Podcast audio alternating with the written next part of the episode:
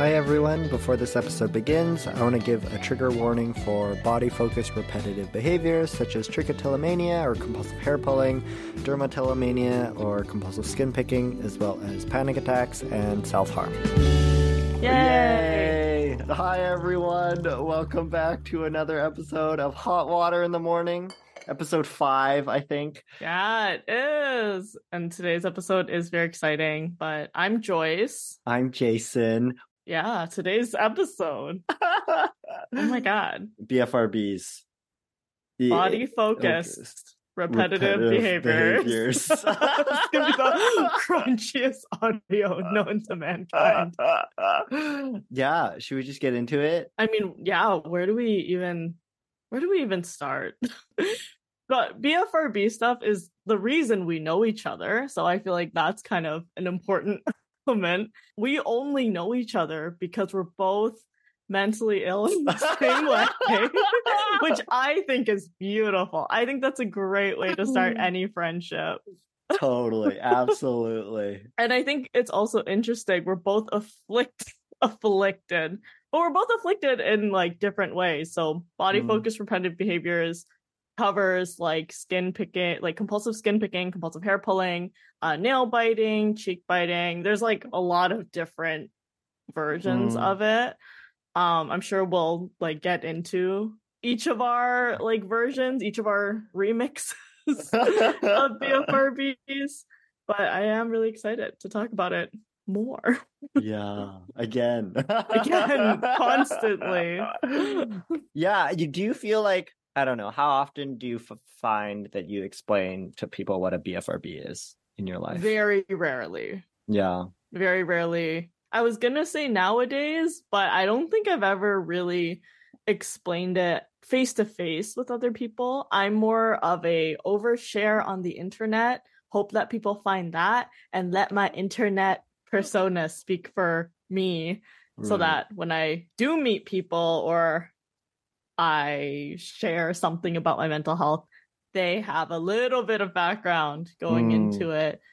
And so I'm actually not really used to explaining to people straight up. But I think that's something that you have done. Yeah, yeah, well, I feel like I've made it my life, I kind of.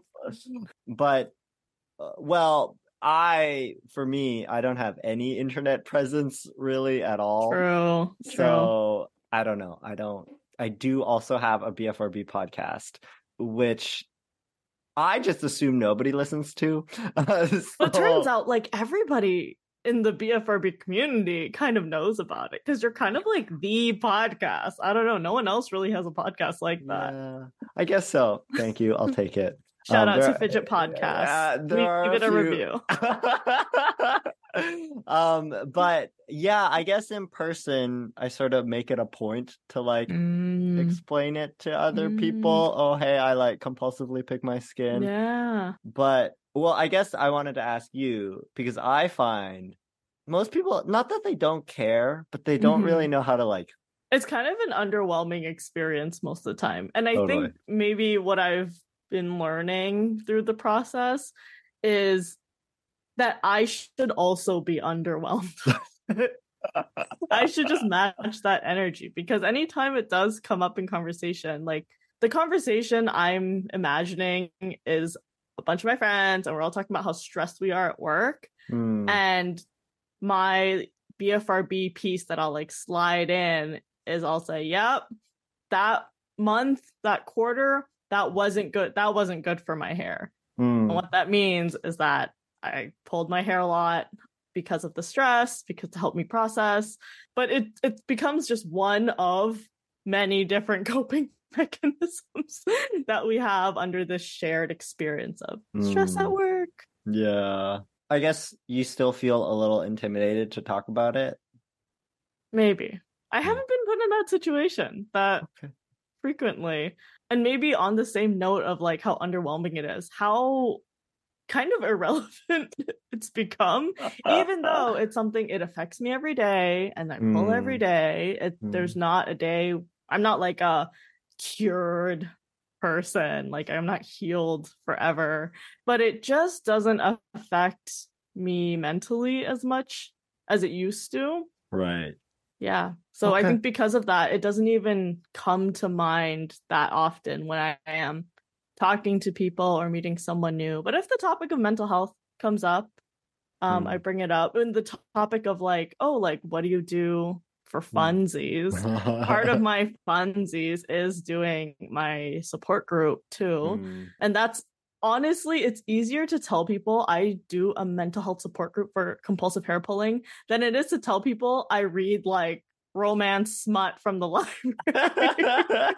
Like, so that maybe that's where my hierarchy is right now. I'm like, I'd rather tell people about my mental health than tell them about how like the seven smut novels I have sitting on my nightstand at all times ever. Like that I think that's where it is. Maybe that's the key. Get a more shameful. That- that's my takeaway from this Okay. breakdown. I don't know. What do you think?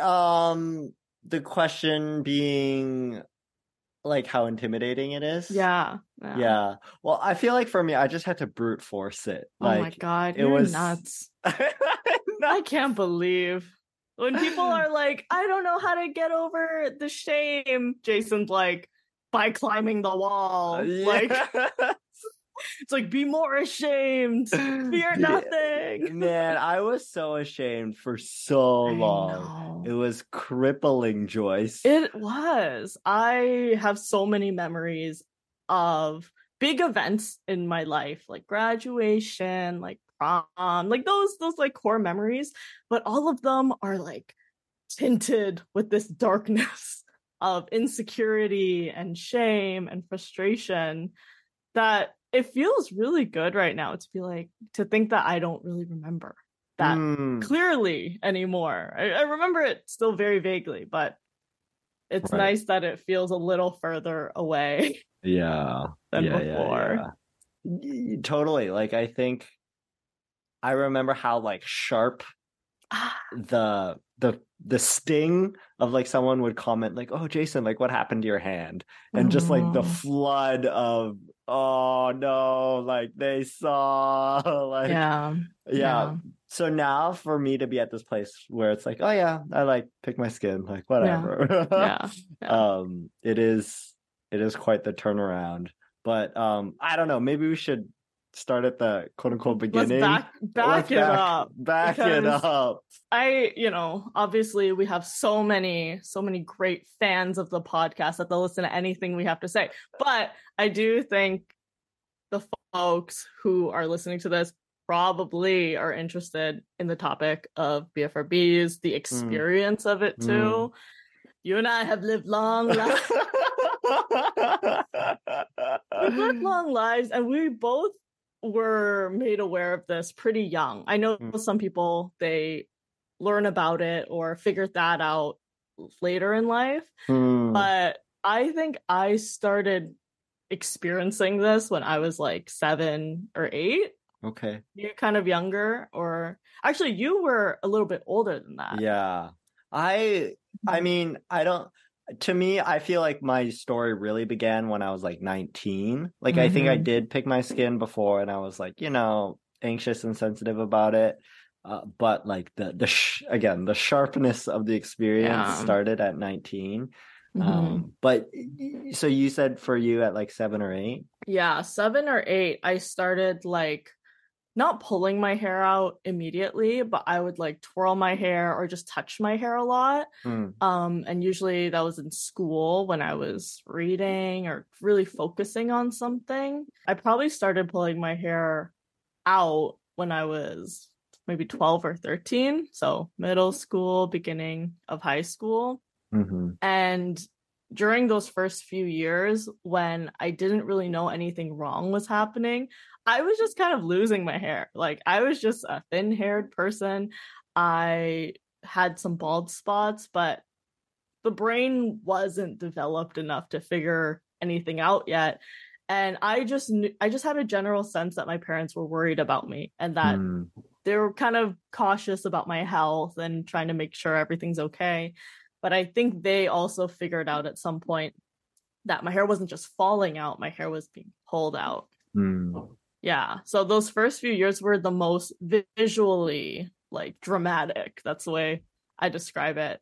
And maybe that's part of the reason I don't feel so stressed about it now because visually I look neurotypical. I look fine. Hooray, we've done it. Like we've made it to the to the apex of what I wanted. I wanted to look conventionally attractive. um where it makes it easier like no one questions if I pull my hair out every day. But back then it was like a given. Until my mm. hair was going to grow back, as long as I had bald spots, as long as I had thin areas, as long as my hair was growing back in like weird patterns, then I was always kind of questioned like, oh, you're still pulling. Oh, why are you still pulling? Oh, why can't you just stop? All those kind of questions. Mm. Yeah. Yeah. Uh yeah. For so for me, I think I started around 19 I mentioned and I, it started I didn't yeah, I didn't notice the the action of like picking or scratching at my skin. Yeah. It was just like noticing the residual cuts. Oh, um, so for me, it sort of concentrated around my hands. Yeah, and I think initially I just thought, oh, like maybe I just have dry skin or like it's eczema or something oh, like yeah. that. Um, so that's kind of how I intuited the cuts. But mm-hmm. um, yeah, they just like persisted for mm-hmm. months. you know, like yeah, they never yeah. healed and I think they were happening in like strangely like s- specific places. Mm. Like there's sort of this one place on the knuckle of my thumb, mm. but like on the side where like mm. if I like fold my index finger, it like fits perfectly into that cut. Ah, and so yeah. I'm like, oh, like I'm sort of like causing this. Um, I think another component of it was I thought I was doing it to myself in my sleep, or like, oh, or, yeah. or, I feel like I do do it to myself in my sleep, or maybe a part of it is like when I'm like half awake, like when you wake mm-hmm. up in the mm-hmm. middle of the night and I'm just kind of like mindlessly scratching. Yeah. So I think that added this an extra layer of like, it feels like my body's like rebelling against itself. Oh, like my like subconscious is attacking me that was like, you know, in my process of learning about BFRBs, kind of understanding the conscious, subconscious, unconscious, which mm. are all, you know, different, mm. it was really interesting because I had the similar feeling of why am I doing this to myself? Because mm. nothing was making me pull out my hair and I didn't understand why it was happening but I would pull around the area around my ears. So mm. what is it? Your temple and yeah. then kind of towards the back, kind of anywhere around the ear. Even now, like on one side of my head, if you just lift my hair up, which no one ever does, but if you did, you can really mm. see like that's the area that's growing back. Again, just perpetually short mm. and being pulled at. And on the other side, it's also the part that's the most satisfying because mm for me, part of the reason that it was so hard to stop was because although it stressed me out to pull out my own hair and to experience hair loss from a young age, it was also stressful to not do it too. Because if mm-hmm. I didn't do it, I would just become even more anxious than I was before. Yeah, yeah, totally. I think that w- that experience was hard for me to explain to others. Like, why I, I was... even explain it to myself even because uh, logically it doesn't make any freaking sense. Oh yeah, like it was weird that I like gained so much like pleasure or like totally. relief yes. from uh, picking at it. Like mm. I mm-hmm. think now that I have more language around it, I kind of describe it to others like imagine having a mosquito bite. Like it's like oh like I, I, at a certain level, you understand. Okay, you can't just keep on scratching at the mosquito bite, yeah. but also like the, the that burning urge sensation is so God. strong that it like feels so good to like totally. Uh, like, even even like a higher level than that, I've described it as needing to sneeze, hmm. but like you can't get the sneeze out, and if you resist sneezing, it just makes you want to sneeze even more. yeah, totally, totally. Oh my yeah. gosh. But again, this was all things that was not not in the brain. Back then, the experience of like pulling out my hair kind of unconsciously Mm. was just met with feelings of shame and like Mm. guilt. We talk a lot about how much I hate worrying other people. So Mm. physically looking different was a source of worry. My oh, when since so since I did it while I was younger and my parents tried to help me through that process too in their Mm. own way. Mm. I have seen well, I went to my family doctor about it. I've been to a dermatologist because they thought my hair was just falling out on its own. That they didn't piece together that I was pulling it out yet. But I think after they clued in that I was pulling it out, they also took me to a Chinese herbalist at one point. That was very exciting and you know, a new and fun experience. but I only went once, got this tea that of course tastes like ass, like it horrible. I don't know what it was supposed to do. I think it was supposed to help my hair grow back, Mm. but Chinese herbalist tea unfortunately did not help. Dang. But it just gave me this message of I'm in trouble. Like I just always felt Mm. like I was in trouble with my parents, with my teachers, like I don't know, all Mm. the time. Mm. Yeah.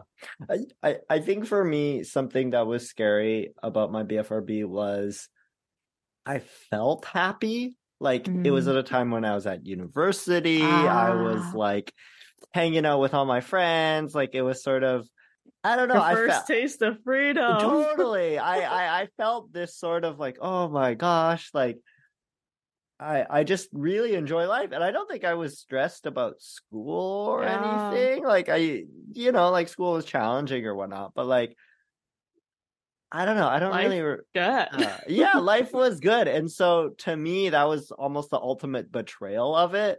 Was Mm. why is it that I'm happy? I'm like doing things. I I- think I I had like just started like my first ever relationship. I like meeting all my new friends and like yeah, just being at this time where I'm like, hey, this is great. Why is it that my body is like attacking me kind of um and that was sort of the the narrative in my head um around my BFRB and yeah I don't know So It when did you learn what a BFRB was or get some kind of clue? Yeah, well, I mm, I think my story is a little like shuffled backwards. Okay. I I felt like I didn't learn until so much later. So there's an important story that I want to share before that. So it's been a few months now of me picking my skin. I have these cuts. It made it like very painful to like wash the dishes, like even just like open doors, like hold pencils. Mhm. Uh, I remember this one time when I was like writing a test and then my hand just starts bleeding. Like one of the cuts, my hand just opens up and I'm just like bleeding all over this like exam paper. And then I'm like, well, that's too bad. Hand it in, I get, you know what I mean? Like, what can I do? so, and that just, yeah, the, the shame of that, just so gross. Like, oh my gosh, like what, Yeah. what's happening? So this one time after a few months of this, um, where I had a friend, she, she just kind of asked me, I was like upset about this other thing. And then she's like, oh, Jason, it's okay. Like, how are you doing? Like, what's wrong? And then I just kind of like started saying like, "Oh, like, I don't understand why my hands are so like, so painful, like why it's bleeding. I was just so frustrated by like the many months of this happening. Like I started having a panic attack and I Oh got like God. really angry. Um, I remember I like flipped. It was at um this like common area in Oh my my university, and I like flipped over a table. You I like started punching a wall. Oh. Um, yeah, my friend like Wow. had to restrain me, wow. and they called the cops. They like handcuffed me. I think they like sedated me. I think they gave me like Ativan or something. I don't know, one of those. And they yeah sent me to the hospital. Wow, that was um, it's like a different life. Like I can't imagine that. You're like the most gentle person I know.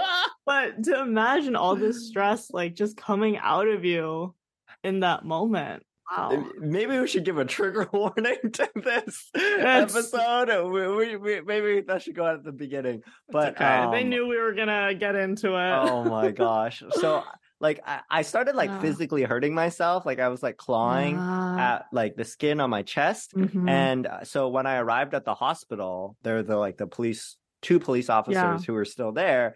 I remember at that point, like as soon as they handcuffed me, I like calmed down a lot. And maybe it was the drugs they gave me. But I Shout so I just shout out to shout out to those.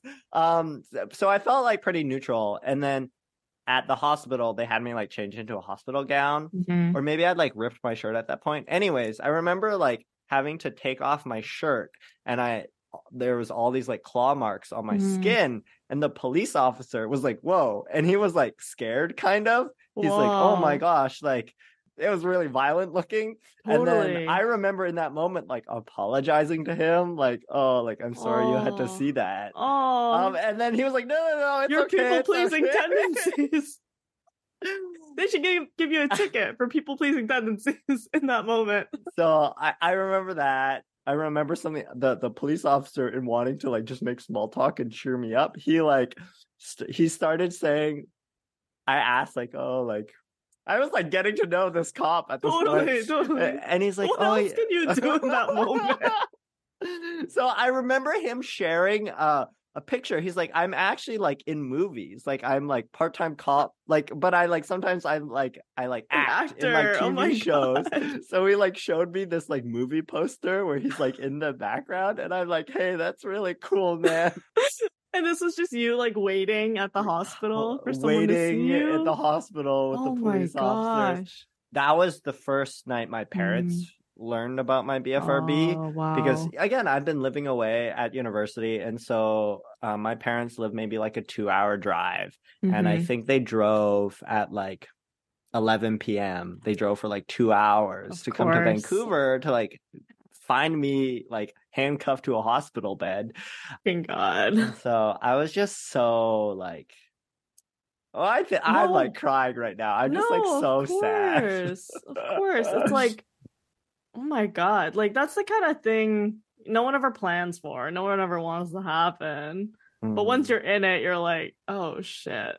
Yeah.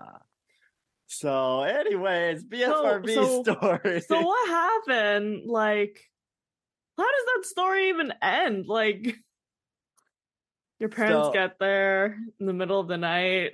My parents get there the next morning. I talked to one of the doctors, Mhm. and they honestly, like, they didn't really have anything meaningful to yeah. say to me. yeah. They're like, "Oh, anxiety's like pretty, um, pretty bad. Pretty well. They said it's pretty bad, but it's like pretty common for Yeah, university yeah. students." Oh, yeah. I only found this out like years later, but Oh, yeah. what the cops told my parents that night was like Oh. maybe Jason was like having like a bad like trip, like drug trip. Right, And my parents were like, no, like that's not Jason at all. They're like, he's mentally ill. he doesn't need a substance to do this shit. That's something my parents would say to me too. They're like, no, Joyce, Joyce doesn't need any help getting to that level. so I mean, they- shout out to that cop for like trying to cover, you know, in any way. He was like, drugs is better than you just being mentally ill. so let me give your parents the drug story. Oh my gosh.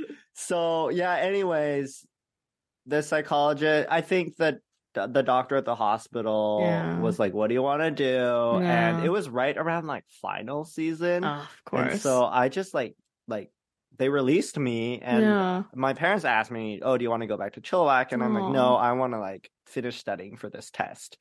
Um, so I just like went back to school, and um, again, years later, they said they were like really proud of me for like Oh. wanting to like go back to school, Yeah. and like I remember because my friends they sort of like knew what happened. I mean, a few of them were there, Yeah. and I just like didn't talk to them at all oh about my it. I'm God, just like, really? let's just study for this test totally, totally. Um, wow. There's this picture of me that is um it's me and my three friends and uh it's the day so i think i got released from the hospital around maybe like 5 p.m 6 p.m show up back on campus in dorms continue to study until like 4 a.m to like finish this final exam or this like project. And then I invited all my like three of my friends over to my place, and at like 4 a.m. we made like grilled cheese sandwiches. Oh my god. And in that picture, there's still a picture of um like on my wrist the like hospital, band. Hospital band. Wow.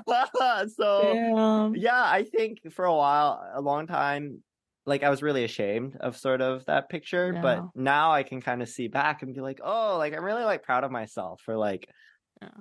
Again, running at the shade. Mm, no, totally, because that's the kind of thing I hear. And my first reaction is just to think how much deeper that would Mm. have pushed me down. Mm. It's like, look at you inconveniencing this police officer who just wants to be an actor. You're inconveniencing the doctor.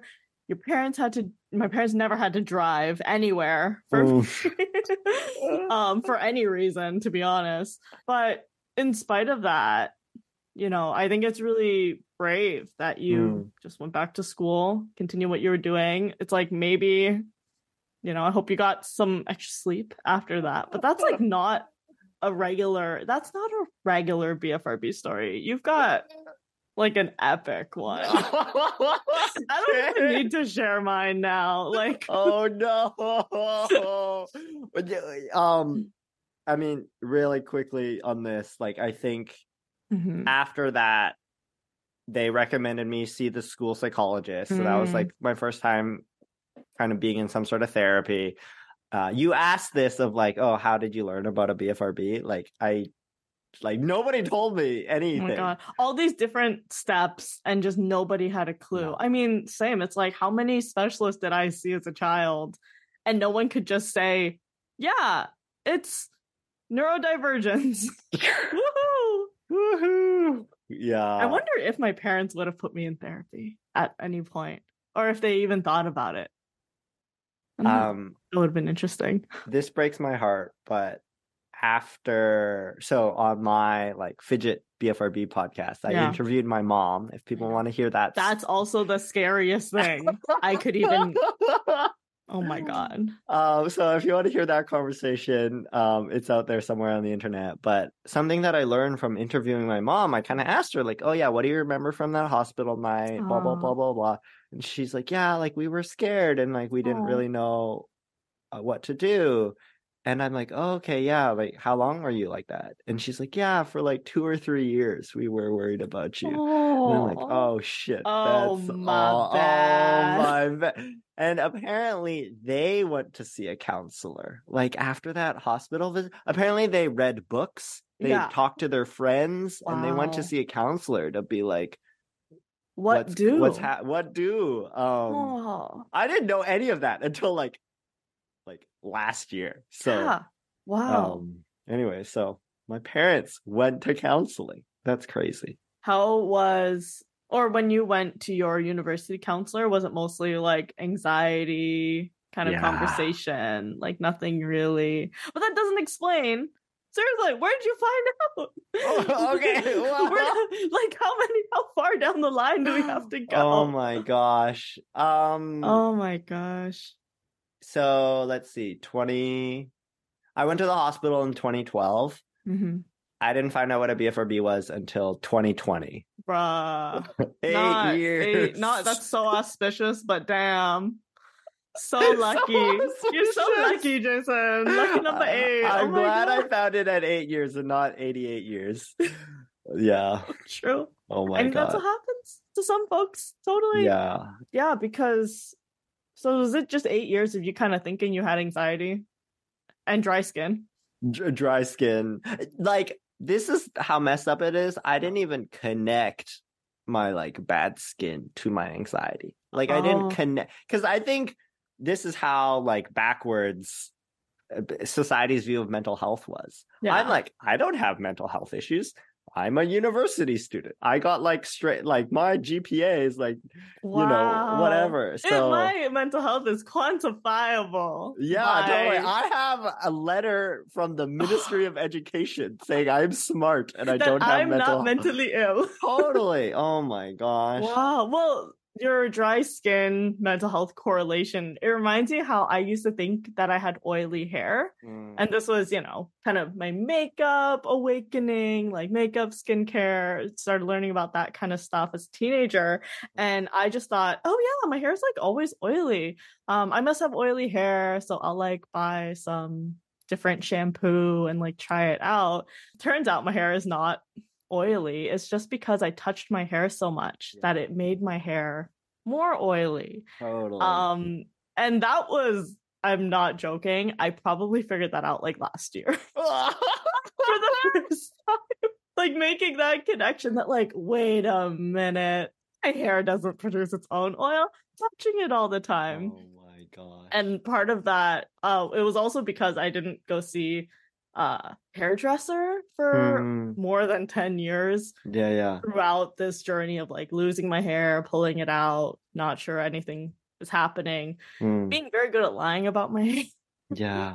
Yeah. So in that process, I wasn't I feel kind of stunted in like learning about oh, totally. hair and taking care of your hair and Mm. styling your hair and Mm. all these different things I really like pushed away for a long Mm. time Mm. because anything associated with my hair just brought me like shame and yes. sadness. It's Yes. just so sad. Oh, Ugh. yeah. How did you find out about Trich? By the time I figured it out, I was already pulling my hair for like maybe four or five years, just kind Mhm. of unchecked. Like no one really stopping me, me not knowing anything was wrong. Yeah, I was just kind of left unchecked. So Mm. pulling your hair pretty consistently every single day for four or five years does lead to some significant hair loss. Mm. I was called to the like the office at school for the first time in my life because one of the teachers noticed I was pulling out my hair during mass one day. Mm. It was like Easter or something, and mass is so boring. Mm. and Catholic school is also so boring. But a teacher noticed I was pulling out my hair and then brought me, had me sent to the guidance counselor office where I kind of got this sort of Jesus, take care of yourself, Oh mindfulness. I got a, I remember I got a mindfulness rock to, Oh. you know, hold on to that bitch whenever you want to pull out your hair. And I'm like, I don't know what's happening, but I just remember feel again, it's that same feeling of, oh, I'm in trouble. I'm in trouble. Yeah. And now Jesus is involved in it too. Damn it. now you're worrying Jesus. Je- now Jesus is ashamed of me too. Oh like my god. not that I care too much about what he had to think about me. but the the feeling remained of like, oh, actually, my main takeaway from all Mm. the times I've been like caught pulling my hair or someone pointed out, it was never to stop pulling my hair. The Mm. message I got was that I just need to get better at hiding. Oh. And so I did. It's like you I had to get better at hiding the fact like when I pulled and I had to get Mm. better at hiding the damage that was done after I pulled. So I Mm. learned that I could like part my hair a different way every like three months so that you wouldn't notice the part on Mm. my hair widening from how much I Mm. pulled it. I learned to like put my hair up, wear hats or bandanas and all that stuff. And it all just reinforced this idea that pulling is fine as long as you can hide it so that nobody comments about it. Mm. But that's a long winded way to get to where I learned what a BFRB was, was Mm. when I was scrolling through Tumblr. Shout out. Rest in peace. I think they're still alive, but no one uses. Rest in peace. Tumblr, you formed so much of my brain for me. Thank you for your service.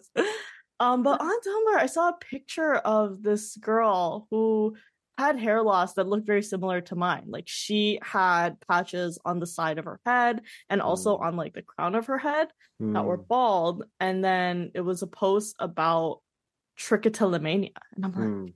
what is that? That's weird. Oh my Mm. god. That post I think linked to some article or something like that. But the main thing I did is I clicked on the tag and then I saw all these other pictures of girls who look very similar to me in their hair loss experience. Mm. And that's when I learned that compulsive hair pulling was something that other people did. It wasn't just Mm. isolated to me because I never thought to seek it out because yeah. why would I? I just thought it was just me doing this. So Mm. chances of other people engaging were low. Totally. Mhm. I I think that's what I reflect on with my experience being like in the medical system is Yeah. nobody kind of shares this idea that like oh hey other people are going through this too i i sort of more felt like i was in this like petri dish Except for that cop who said that anxiety is pretty normal. but, he was but ahead of his time. he, I guess it's like I I don't think I thought of it as anxiety yet. Like Mm, I don't yeah. even I, this is something that I get when I talk to other people. Like people don't even know what when they say anxiety, like Mm. I almost didn't know what that meant. You know what I Ah, mean? True. Yeah, yeah, that's a good point. I'm just like, "Oh, I'm worried about this." But I don't think this is anxiety. anxiety. Yeah, like I get panic attacks, but that's not anxiety. I didn't even know, like, I, it didn't feel like I also now, like, looking back, I call them panic attacks. But back then, I was just like, oh, I was really upset.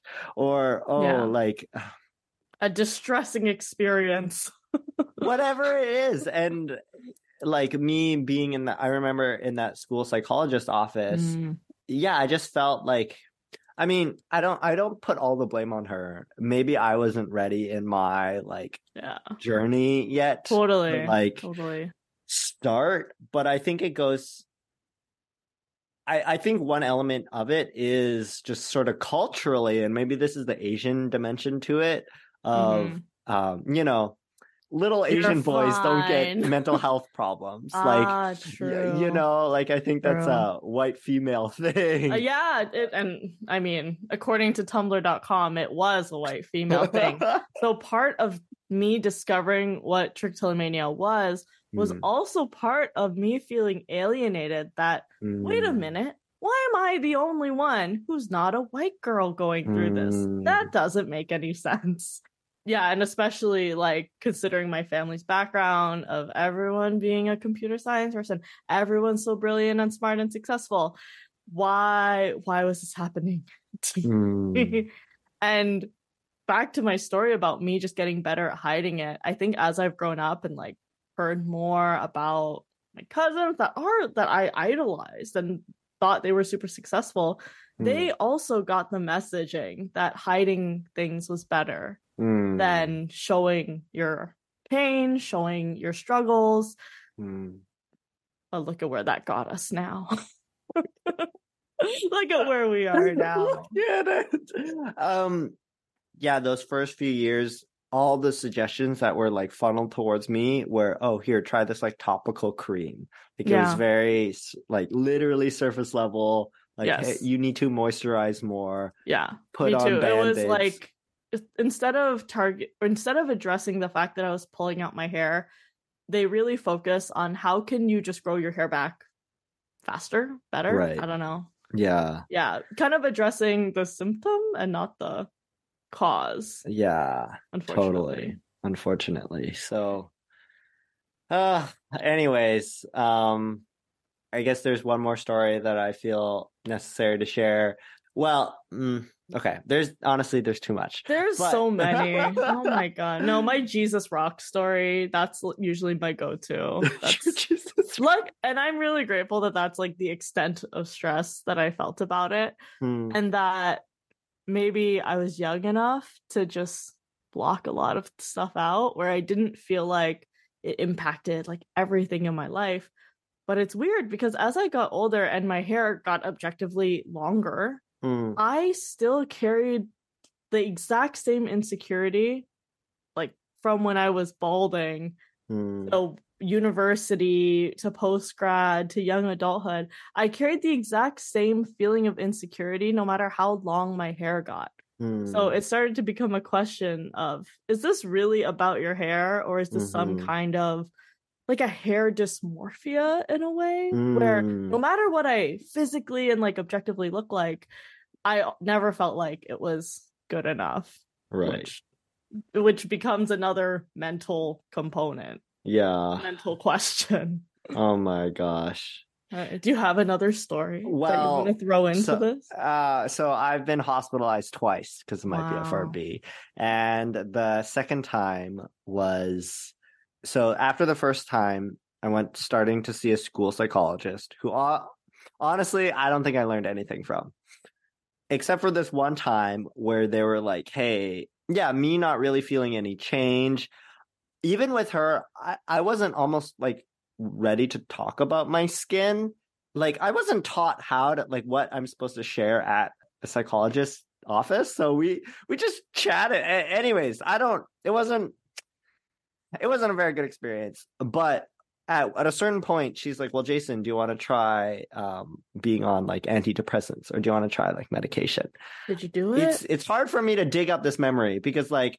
I, I didn't feel I- think it was still at this like my infancy stage of mental health awareness. I didn't Totally. quite know how to connect my skin to the feelings that I was feeling. I, I Mm. wasn't feeling anything. That was the issue. It's like I didn't even have the Oh. language to be like, oh, this is what I'm feeling. So, but at a certain point, she's like, "Do you want to try this medication?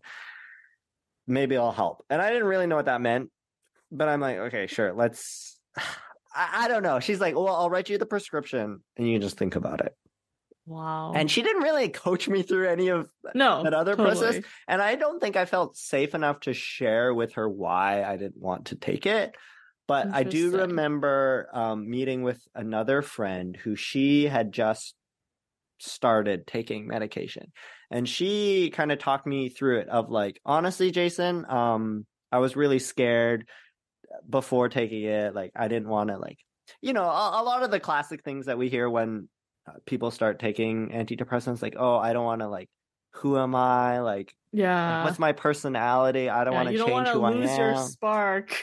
totally, you know, these sorts of things. But she's like, you know, honestly, for her, she's like, I'm enjoying it. I feel more myself. I have more energy. Um, she kind of described this thing about like, you know, you're shaving down the the lows and the highs. Mm, Um, doesn't feel as extreme as Doesn't yeah, totally. That's a big one because a lot of feelings or a lot of thoughts that I have are kind of all or nothing Hmm. thoughts. And to, yeah, hey, if something can shave it down and I don't have to spend years of my life coaching myself into doing that. And it's kind of like like a assistance, right? Hmm. It's like you can still coach yourself into Yeah. thinking less in you know in just Mhm. a binary Yeah. but it's nice to just have that to help you Yeah. It, I, Mhm. I think, yeah, another thought that I had was like, oh, I don't want to rely on this as a crutch. Like, I think another piece of it is like me starting taking medication was like admitting that, like, oh, this is a and that's something that issue. is hard to do Hmm. because up until a certain point i kept wanting to think that i can fix this all by Yeah. myself Hmm. and i would feel really disappointed in myself at the Mhm. idea of needing help either through counseling or medication or Mm. even I even felt like normal coping mechanisms were me not having enough willpower or Right. something. Yeah. So I would do something like I would wear a hat so that there Mm. was a physical barrier between my hand and my head. Hmm. But then with wearing a hat, I would have this weird feeling of guilt of, oh, like you need a Mm. hat to stop you from pulling. Like, how weak are you really? And all Yeah. thoughts like that. So I can't imagine like pharmaceutically having that feeling as well. I I remember because I kind of like felt I was doing this um at night. I remember like Mm. wearing gloves Yeah. to bed Yeah. and then when it didn't work because I would just like rip them off. yeah. Uh, so then I had this idea of like, oh, let me like tie Mm. like the gloves onto my hands. And I basically like made my own version of handcuffs Just to go to bed. yourself. Totally. Yeah. And I felt like the the shame related to Mm. that. I'm like, am I like a caged animal? You know what I mean? Like I'm just like, oh God. So But I've asked myself that caged animal question before, and I think the main change that I made hmm, was just leaning into it and that's part of being ready to admit that you need help. But when I went from, are you some kind of caged animal? I went from, no, of course not. I have free will and willpower to actually, maybe I am. And maybe I need a comfy little like sock on my hand to go to sleep tonight. And there's nothing wrong with it. Yeah. I need to do my enrichment. I need to Mm. improve my enclosure. right. It is kind of funny how that narrative has changed in my mind over Hmm, the hmm. Yeah, that's interesting. I I mean, Oh at the time, I wasn't ready to like lend myself that compassion. Of course not. So, you know, I remember talking to my friend about it. hmm I got the prescription, and my parents were visiting that day, and I sort of like let them know, hey, like Yeah. my uh yeah, the doctor like wants me to try starting this medication. And my parents initially were like, "Oh, okay, well, if you think that'll help, like, you know, we support you." Um, so I'm like, okay. Then we went to this restaurant. It was this like Chinese seafood Yeah. restaurant. My dad ordered like a crab, like Right. like just like a full Of crab. course. And you know, dads love seafood. They do. It's true. That's a proven fact. That's just a fact. That's just a fact. If you don't like seafood, can't be a dad. I'm sorry. a That's how it works. And I remember being in this like loud restaurant. Mm. The the giant crab comes. My dad's like, "We're celebrating. Like, Aw. here's this really big thing." And my dad was like so like positive. I don't know Mm. if it was like this like toxic positivity, like false, like, "Oh, this is like really good news. Like we're celebrating as a family." Aw. But just him being so happy about it just made Mhm. me like so sad again. Of like, wow. like my dad like doesn't get it like he doesn't Yeah. understand and i think that would just made me really upset again just being like Mm. how much my parents don't kind of understand what i'm going through a Mm. little bit and uh, I remember like breaking open the crab shell and Yeah. like the crab juices like going running into my cuts and they Oh like sting for that Ooh. reason Yeah. and I'm just like, ah. and again, I just got so upset. I ran out of the restaurant. Uh, I remember like Yeah. because it's this like Chinese food restaurant where Yeah. all it's like really packed. Yeah. Um, I I had to like jump over a chair, and there was this lady, just this random lady, being like, "Hey, you can't do that," and she like grabs my shirt, and again, another thief, like it like rips my shirt, and I like actually, wow. and I just run into the street. Oh like I'm running as fast as I can. Um, and uh, I start like kind of like hurting myself again. And my mom Yeah. like comes and she like kind of pins my arms. She's like, no, like stop hurting yourself, Jason. And then so here's this time where I like start I'm just so upset. Yeah. Um, I start like biting my own lips. Mhm. And my mom was like, no, no, no, like, don't do that. So she like stuffs her hand into my mouth and Ah, she's like, mom instincts. like, don't, she like, don't, stop it. she's like, don't stop biting. Like, she's like, bite me instead. Ah, And I'm like, no, like, this is worse now. oh my God, like, stop it, mom. I, I just like, oh, I can't. It's so painful. Thinking about that, thinking about like what we didn't know at the time, like, yeah. I was so angry at myself and I never wanted to hurt my parents. I never wanted to worry about that them to worry about me. And Yeah. anyway, so that was the second time I've uh So then you went an- to the an ambulance after that? came. Yeah. you know, they took me away. Second time at a hospital. Again, just like the Did doctor was anything- like yeah, like like was it mostly more of the same? another anxiety attack. Wow. Oh, you're already going to a school psychologist? Keep doing that. keep it And- up. Oh my god. Oh so my that so that was maybe 2014. Yeah. Again. So about two another years. six, two years after the first time. Another six years before someone is like, maybe this is a mental health happening. I mean, that's so like, oh my gosh. It's the kind of thing I don't think the average parent is prepared for. I think that's pretty fair to say. Yeah. But you know, it's one of those things where I think your parents just did the best what they can. That's really hard. I think for for several reasons. I don't really talk about it to my parents anymore. I think I I have the wonderful, painful skill of internalizing everything that I feel at all times just to make sure everyone around me doesn't feel anything mm. about me. And maybe it's like the family dynamic that I grew up with where my brother and my parents had a lot of conflict for a few years. Mm. And it hmm. was also while he was in university. So maybe it's this like Asian Son University mental health breakdown pipeline because a lot of really challenging stuff happened like yeah. with him and my parents. So mm. that was also my peak insecurity, shame, fear about my hair loss and hair pulling where I didn't know what was happening and what I could do about it. Mm.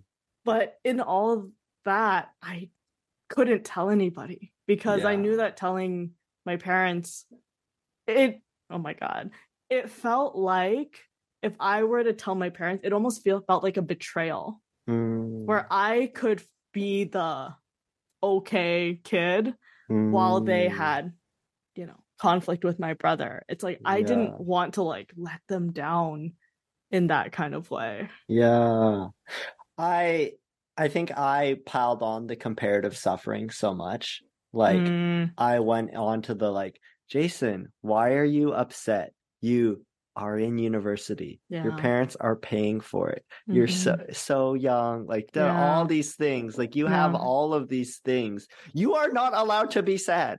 like mm. your parents struggled so much. So much. They had nothing. They escaped communist China. Like so totally. that was the betrayal for me of like mm. who's this shitty oh, little no. spoiled kid yeah that's absolutely a layer too it's like you've gone through nothing in your life to do this but then this is kind of like in the future conversation mm. but i think where that feeling like settled for me or where mm-hmm. i'm at with that feeling is kind of this intergenerational trauma outlook on it where my mom had to go through so much. They I have two generations of escaping communist China. Like it's crazy. My mom escaped well communist Vietnam to come to Canada, but my grandma, so my mom's mm. mom, left China to Vietnam. Oh my god. China. And neither of them had the opportunity to process any any of that that was really mm. happening. I do wonder if like maybe now that I'm again, I'm so privileged, I'm so safe, mm. I'm so baby mm. that it's kind of like all these different things are just kind of emerging in me and they're emerging and I have the opportunity to address it because I do know my mom doesn't pull out her hair, but she does like twirl her hair. Mm. And when I was growing up, I would ask her about it, and she would always just say, Oh, it just helps me like focus. It helps me think better. It helps me do that. And that's something I also internalize. Mm. Where in university, I was so mad because I truly thought I couldn't be successful or I couldn't think without needing to pull out oh. my hair. They were oh. so like interlocked together. Yeah. But yeah, this kind of intergenerational trauma like mm. outlook that I have on it kind of gives me this feeling of, oh, I get to experience all the shame and pain and suffering because they were dealing with like external pain and suffering. Mm, mm. Now it's kind of on me to, you know, not not like shoulder everyone's drama, but to me it feels like it's manifesting in me at this point in time mm. kind of for a separate reason and that, that, helps me sleep at night a little better helps yeah. me feel a sense of understanding um with it i think sometimes yeah. where i'm at with my me being able to process my bfrb now mm-hmm. is like the pain feels like so close to the surface mm. but it's almost like my body is ready to face the pain Yeah. because I'm in this environment that it's safe enough to process. It's safe enough to exactly. It's like if it wasn't, if I had to escape communism, Yeah. again, I imagine my flight or fight response, the the hierarchy of things to worry about Mm, in my mind, it would kick mm, compulsive hair pulling all the way down. It's like you've got bigger fish to fry. right. But we're kind of blessed that we Totally. don't, right? yeah. Yeah. So Yeah. it's almost like a testament to like Mm-hmm. thank you parents for like providing me so many Oh my god, I'm privileges. gonna cry if you start saying this. I'm gonna lose it. But it's so true. Like as much as I think this generation, like we want to clown on our parents. For like they Mm. don't know what mental health is, like they Mm, don't know what's going on, they don't understand what depression is, mm, they don't understand that we can like quit our jobs just because we kind of don't like it sometimes. yeah. You know, I think as much as some parents do push back on their kids for that, Mm, it really is such a strong testament of how hard they worked so that we can be in this environment where it's actually normal for all of us to like be mentally ill and see a therapist and you know all these things um that just wasn't an opportunity that wasn't even an option for them before Yeah. right Yeah. Holy crap. I oh my god. so Thank you. where are we i know shout out Oh, to our shout parents out. I uh, yeah, I think even though I don't I didn't and still don't really talk about it with my parents, kind of the message that I internalized from that process is when they stop asking me about my hair pulling, when they stop asking me about how's your hair doing, is your hair growing back, this and that, Mm, it gave me this sense that they trusted me enough to take care of it.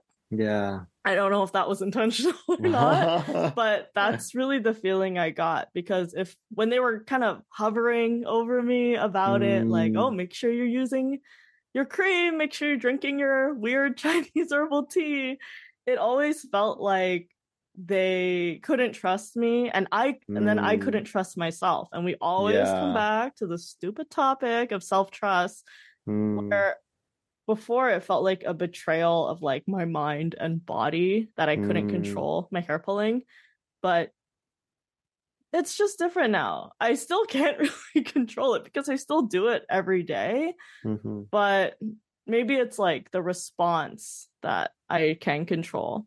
Right. I don't feel that like shame and stress the way I did before. Yeah. Or um I think in that I heard, you know, the term infantilize. Mm, yeah, yeah, baby, Eh, baby. Yeah. baby. I yeah, I think uh, there's this narrative in my family where I'm like very You are- sensitive. You are, the baby. I'm the I'm the baby. and we were My s- both babies. Uh, yeah, like my So- sister's very tough. My parents always say that uh, this about my sister. They're like, "Oh, like she knows how to take care of herself." like, Oh. People will like try to like rip her off or any or something, but my sister she them off. she just pushes back and she's like, "No way." And my sister's very good at like being strong and independent in that way. Yeah. Whereas for me, I'm very soft. Like of course, yeah, me too. like somebody will try to scam me and I'm like, oh, like I'll feel sorry for the scammer to be Yeah. like, oh my I'll be gosh. like, well, the fact that they have to resort to this, like, that's. totally. I feel bad for that too. Or it's like I can afford to lose a little money to a Oh my scammer. I've thought that before too. But Uh, yeah, it's interesting to see what like the family narrative is, what it becomes, and like if it changes. I know for some people it just never changes, right? Mhm. Mm-hmm. Yeah. I wonder again, so scared, would not want to talk about this to my parents, but I do wonder. I'm I wonder if that was a intentional choice that they make. Um, even now, every time I go home, they don't really comment on my hair. Or they don't comment on like the length of my hair anymore. I think maybe we've just gotten used to like don't talk about Joyce's hair. But the one like compliment that I got from my dad a couple of years ago, who almost never compliments people, is he just while I was like cooking or something, he Mm. just pointed out how black my hair is. He Uh-huh. just said, "Wow, your hair is so black, so cool." Or, or and then I think he said, "It looks just like mine." and he Mm. sounded like very proud about it and i get kind of emotional just thinking about it because thinking about my hair color and how distant it is from the pulling it's like yeah no Mm. matter how much i pull my hair my hair will still be black as hell genetically Mm. and that kind of became something i was grateful for Yeah. uh, later on Yeah. Yeah, Oh. it's like thanks, Dad. You gave me this black ass hair, and now I never, now I never want to dye it. I've like thought about dyeing my hair for a few years, but now that my dad said that, I can't do it. Oh, ah, I'm tied in. I'm locked in oh too deep. gosh. I'll just like buy a wig. It's easier that way. I um I remember this one time when my hands were like really bad. This was um after I quit my job Mm, and I was going into the the depths of oh my Yeah. gosh, what I do, I ruined my life. mhm. Um and yeah, it, it definitely like intensified my skin picking. totally. Um Same. I remember this one time where my parents didn't tell me, but I think I don't know if I like saw my dad text my sister, but it Mm. was I saw this text that said like Jason's hands look really bad. And they never told that to me, but they like texted that to my sister. oh no. Oh no. Oh. no. Um and yeah, just almost that's the betrayal of it too, like the fact that I can't take care of myself or is or they have to hide it from you yeah. even it's like oh but we can't hurt his feelings in the Yeah. process Ah. Ah. So I think I put this extra pressure on myself of like, oh, I want my hands to be good for them. yeah But you know, we definitely didn't get to this at all. We didn't even talk about how I learned about a BFRB. We might need to wrap up soon. i know But um you know, jumping to the end, non non linear storytelling. totally Uh, um, like honestly, where I'm at, listeners, um, is I, I'm like in a very like comfortable place with my hands now, to the point where you know my my skin looks very smooth and clean, and Mhm. like I don't have these cuts. They still pop up sometimes, but Yeah. um, I- think I make a point of it to like share with my parents now, like all Mm. like. Oh, how are you doing? Yeah. And I relate that to now, like, oh, parents, I want to like show you how my hands look yeah and it's not to be like performative or whatever about it Mhm. but it's just to be like i i want to give them the peace of mind i guess kind of give them a piece of closure too Yeah. because they it's one thing for them to see us like at our worst i didn't even like after i discovered what bfrb was and i went on all this healing stuff i still managed to have the most like visible bald spots i had a huge bald spot on like the Mm. crown of my head because of stress from work and they see kind of the lowest points for us that Yeah. I think it is worth demonstrating or sharing. Hey, things are better. They Mm. think and things can always change, but right now it's better, you know. You don't have to Mhm. worry. My mom asked me if I was wearing a wig because I have a couple wigs. And she was like, Oh yeah, like was that a wig or was that just your hair? And I'm like, That's just my hair. Yeah. I felt so proud in that moment yeah and yeah i maybe like part of the the asian is is this sort of tie i feel with my parents i Mm. can't completely just cut them out of the conversation around my Mm. Trich or my hair or my Mhm. life the way that some people do or can or have Mm. to which i think is Mm. fair but i'm really yeah i guess i'm just grateful that they are interested enough Hmm. to keep hearing how I'm doing. Yeah. I think. oh my gosh Yeah. It's such a long journey though. This Oh. episode again could be 17 hours. this is why Jason had a BFRB podcast in the first place, actually. yeah totally so uh, Anything you want to end with? Um, this was a point that I sort of I, I I did write down that I wanted to bring up. Um, and there's a bunch of middle stuff that we had to jump, but I think where I'm at now is, you know, I'm in this place where I do want to help other people with their BFRB journey. No. And um, something that was confusing for me is like, eh, like I mentioned, it took eight years before I Yeah. even learned the term. BFRB. And once I did, I like immediately. I'm like, oh my god, like this is what I was missing, and like the deep dive I oh just my threw myself into of like, oh my gosh, this was so many years of like never, like finally I I, I met somebody else who um she pulled her Mhm. hair, and so I, I there was just so much that I wanted to like get to, but then now there are people who like you know I like low key introduce of like, oh yeah, I do this thing where I pick my skin, Yeah. and they're like, oh my gosh, I've never met anybody, I do that too Yeah. and and I'm like, oh, like if you want to learn more about it, like let me know. But they're like still afraid, like Of yeah. they're like not Yeah. ready to begin Mhm. their journey yet. And Yeah. initially, I was a little like frustrated by that, a little bit of like, what do you mean, like? The qual- your quality of life can be so much better. I Yeah. imagine, like, because I li- live that. Yeah, we know Uh, what it's like to be at that point. to I think I, I at, at one point I had this urgency to like Yes. no no no like I need to tell everyone about it. But where I'm at now is like, hey, I get it. Like it's scary to confront. Yeah. And I wasn't ready to confront it either, right? Like for Mhm. those eight years, I never Googled it. I probably could have Googled it. I probably should have Googled it. Why am Dry I skin, skin picking. totally? 100%. But I wasn't ready to ask myself that question yet. And also Uh to admit that something was wrong. Hmm. Also, I didn't want anything to be wrong. So if I didn't acknowledge it, then nothing was wrong. Wow. Oh, what a beautiful easy denial. breezy life we could have lived. oh my gosh. So, uh, yeah, I'm not exactly sure how to package this up, but this is kind of like the energy that I want to put out to anybody Mm. who's listening Yeah. of just, hey, you know, when you're ready to start your mental health journey, like you'll get there. you'll get there. Yeah. And, And it's kind of like in a threatening way. You'll get there, whether you like it or not. Because we all do. We all get to a very, like a low point.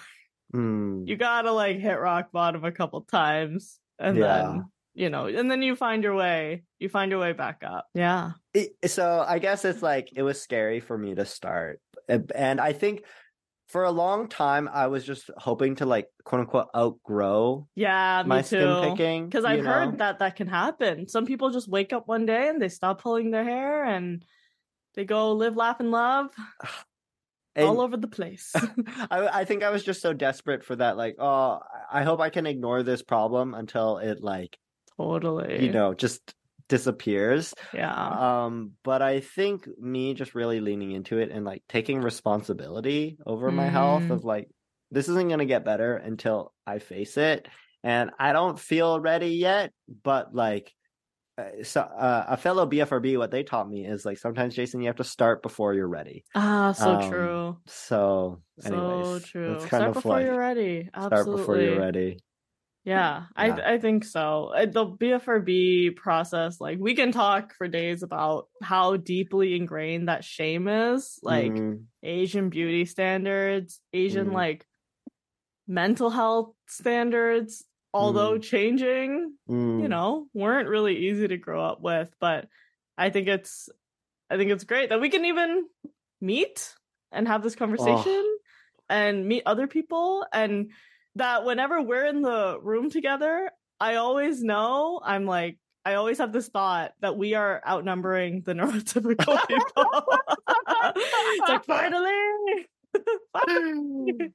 yeah. it's nice to have people that really understand what's going on and i always think that the people in your life even if they don't have the same condition if they even if they don't completely understand what you're going through they always just want you to be happy and they Mm. always just want you yeah to have a good time Mm. I think, you know, I used to think that for some reason, the more I suffered, the better things were.